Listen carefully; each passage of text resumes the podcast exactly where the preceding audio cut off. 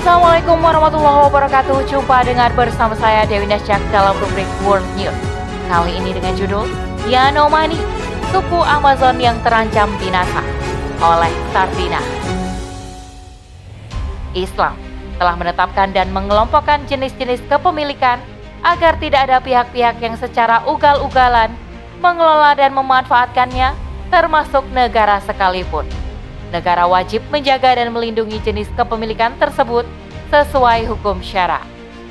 Selengkapnya, tetap di podcast Narasi Pos Media. Narasi Pos, cerdas dalam literasi media, bijak menangkap peristiwa kunci. Brazil merupakan negara yang terkenal dengan permainan sepak bolanya yang hebat. Negara itu pun seolah tak pernah kehabisan stok pesepak bola andal yang warawiri menghiasi lapangan hijau seperti Neymar, Ronaldo, Ronaldinho, dan lainnya. Namun, tahukah kita bahwa tidak hanya kehebatan yang terlihat di sana, tetapi ketidakadilan spektakuler juga terjadi di negara tersebut. Ya, mereka adalah suku Yanomami, salah satu kelompok yang mendiami hutan Amazon. Mereka tengah sekarat dan terancam binasa disebabkan oleh keserakahan. Dikutip dari BBC.com pada 30 Januari 2023, Kelompok pembela hak masyarakat adat dan otoritas kesehatan Brasil menyebut sejak 2019 silam, lebih dari 500 anak suku Yanomami meninggal dunia akibat penyakit yang sebenarnya bisa dicegah. Kondisi mereka pun benar-benar memprihatinkan hingga menjadi sorotan media nasional dan internasional. Hal ini sebagaimana diungkapkan oleh seorang dokter dari Yayasan Oswaldo Cross, yakni Andre Siquera Menurutnya situasi di sana sangat genting dari segi kesehatan dengan banyak pasien yang menderita gizi sangat buruk, infeksi saluran pernapasan, malaria, dan diare. Pernyataan serupa pun diungkapkan oleh Presiden Brasil, Luiz Inacio Lula da Silva, yang baru menjabat pada awal tahun 2023. Lula mengungkapkan bahwa kondisi suku Yanomami tidak manusiawi dan berada dalam kondisi darurat kesehatan. Hal ini terkait dengan meninggalnya anak-anak karena gizi buruk selama empat tahun terakhir. Lula pun menyalahkan Presiden Brasil sebelumnya, yakni Jair Bolsonaro. Ia dianggap telah melakukan genosida terhadap suku Yanomami di hutan Amazon. Lantas, apa sebenarnya yang menyebabkan merebaknya gizi buruk suku Yanomami? Apakah hal ini memiliki kaitan dengan kerusakan alam hutan Amazon? Benarkah penguasa Brasil sebelumnya turut andil dalam merampas kehidupan suku Yanomami? Suku Yanomami merupakan salah satu suku yang mendiami cagar alam Amazon. Wilayahnya sendiri berada di antara negara bagian Amazonas dan Roraima yang berdekatan dengan perbatasan antara Brazil dan Venezuela. Menurut Institut Socio-Ambiental, salah satu organisasi utama yang bekerja sama dengan lembaga pembela hak penduduk asli di Brasil ini, Cagar alam Yanomami merupakan tempat bermukim bagi delapan kelompok adat. Luas area cagar alam tersebut sekitar 9,6 juta hektar. Jika diestimasikan, luasnya nyaris seluas Korea Selatan. Wilayah yang diratifikasi dan diakui oleh pemerintah Brasil pada tahun 1992 tersebut dihuni oleh sekitar 28.000 penduduk asli. Untuk memenuhi kebutuhan hidup, suku Yanomami menggantungkan mata pencariannya dengan berburu dan menjalankan pertanian potong dan bakar dalam skala kecil. Mereka hidup di desa semi permanen yang kecil dan tersebar di wilayah tersebut. Hidup di wilayah cagar alam Yanomami tidaklah selalu aman dari berbagai resiko. Ada beberapa resiko yang dihadapi di tanah penduduk asli Yanomami, yakni penambang ilegal, nelayan, peternak, dan pemburu. Menurut para pakar, di antara berbagai ancaman tersebut, penambangan emas menjadi salah satu yang paling mengkhawatirkan di kawasan tersebut. Sebut saja, terkait tewasnya ratusan anak suku Yanomami disinyalir akibat pencemaran air yang disebabkan maraknya aktivitas penambangan dan penebangan pohon di wilayah hutan tersebut, di mana kekurangan pangan tengah melanda.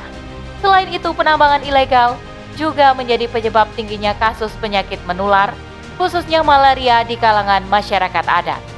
Hal ini lantaran para penambang yang ada di wilayah tersebut sering kali berpindah-pindah dari satu area menuju area lainnya, serta mengambil jatah obat untuk meredakan gejala malaria yang mereka alami. Sayangnya, Langkah tersebut tidak mampu menghilangkan parasit dalam tubuh mereka. Yang ada justru mereka menjadi sumber penularan dari patogen tersebut dan menyebarkannya di tempat-tempat yang sudah berhasil dikendalikan. Di sisi lain, eksplorasi mineral yang dilakukan di wilayah tersebut membutuhkan penggunaan merkuri alias senyawa beracun untuk memisahkan emas dan tanah yang telah mencemari sumber air dan makanan penduduk setempat. Akibat dari paparan tersebut, berbagai masalah kesehatan pun muncul di belakangnya, seperti penyakit saraf pada bayi yang baru lahir. Kondisi ini makin buruk dengan meningkatnya peredaran para penambang bersenjata di berbagai wilayah. Mereka merampas obat yang sebenarnya disediakan untuk penduduk setempat. Tak hanya itu, para penambang pun melumpuhkan tim tenaga kesehatan sehingga mereka tidak lagi mampu mencari pasien yang terinfeksi untuk dirawat.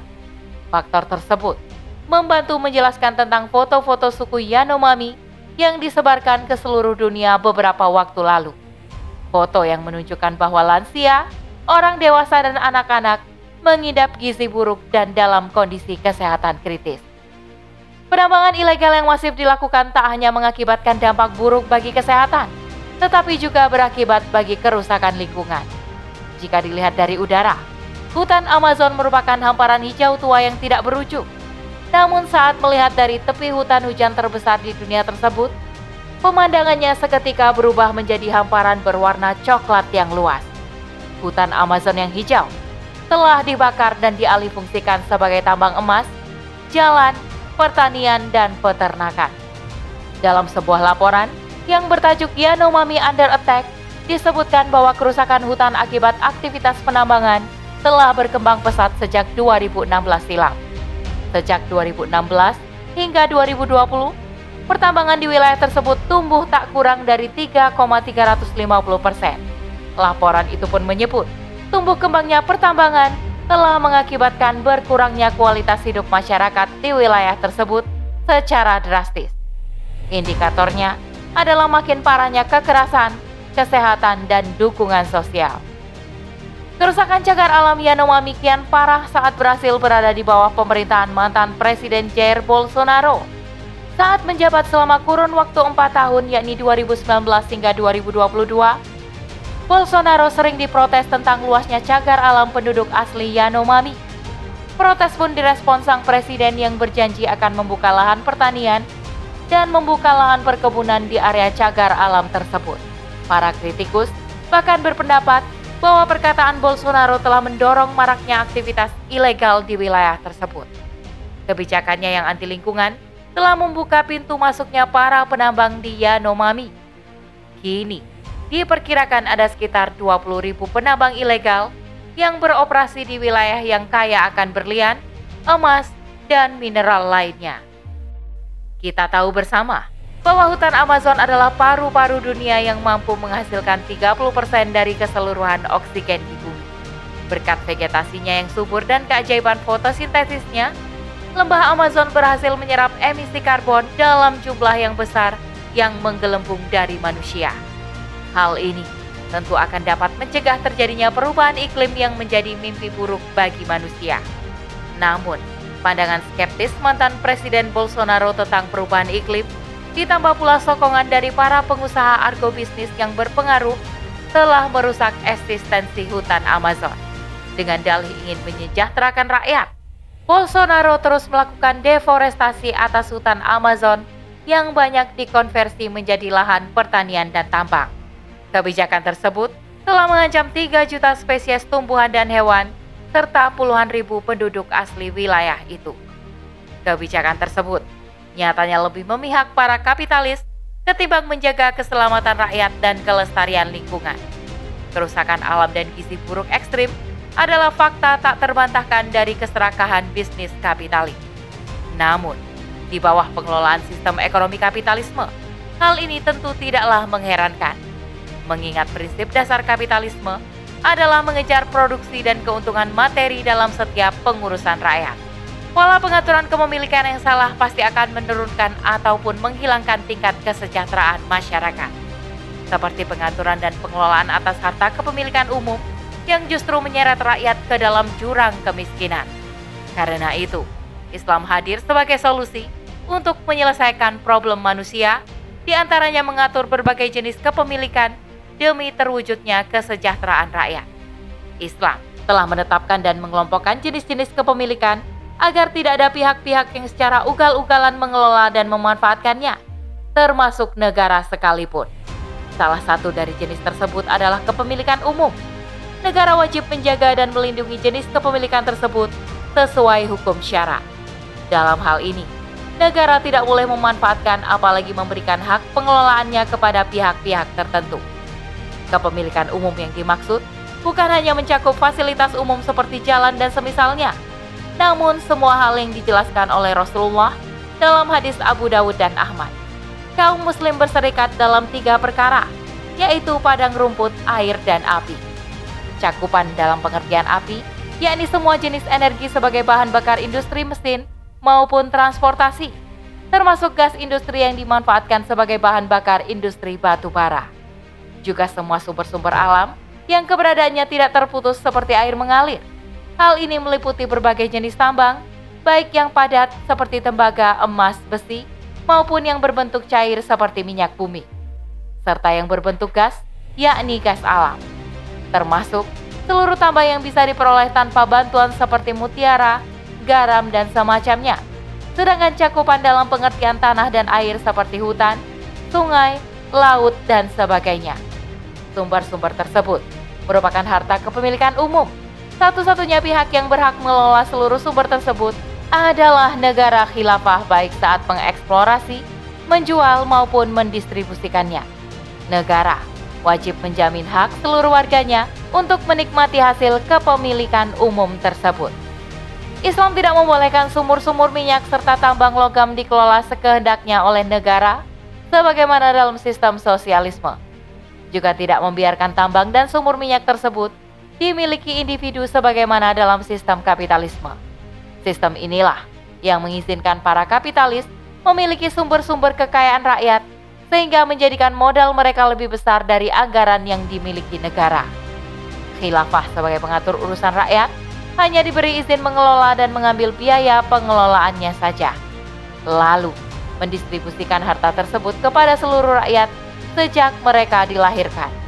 Juga dibelanjakan oleh negara seperti persenjataan untuk membangun kapasitas militer, Hal ini dilakukan untuk melindungi rakyat dan menjadikan mereka memiliki kekuatan yang akan diperhitungkan bangsa lain. Jika harta-harta tersebut dikelola dan dimanfaatkan secara benar sesuai syariat, maka bisa dibayangkan berapa besar pemasukan tersebut dalam baitul mal. Hasil pengelolaan harta milik umum tersebut dapat berkontribusi signifikan dalam mengentaskan kemiskinan. Pendistribusiannya pun dapat dilakukan dalam bentuk zatnya maupun melalui pelayanan terhadap seluruh warga negara, yakni seperti pendidikan, kesehatan, infrastruktur, jalan, dan fasilitas lainnya secara gratis. Fakta kematian suku Yanomami karena gizi buruk dan kerusakan alam ekstrim adalah bukti nyata kesalahan pengelompokan dan pengelolaan sumber daya alam oleh negara. Kesalahan fatal ini lahir dari prinsip ekonomi kapitalisme yang merupakan bentukan sistem kapitalisme mengentaskan kemiskinan dan mewujudkan kesejahteraan di bawah naungan kapitalisme, ibarat mimpi di siang bolong. Satu-satunya solusi adalah kembali pada Islam dan seluruh syariatnya yang telah terbukti kehebatannya belasan abad silam dalam menyejahterakan rakyat. Wallahu a'lam bisawab.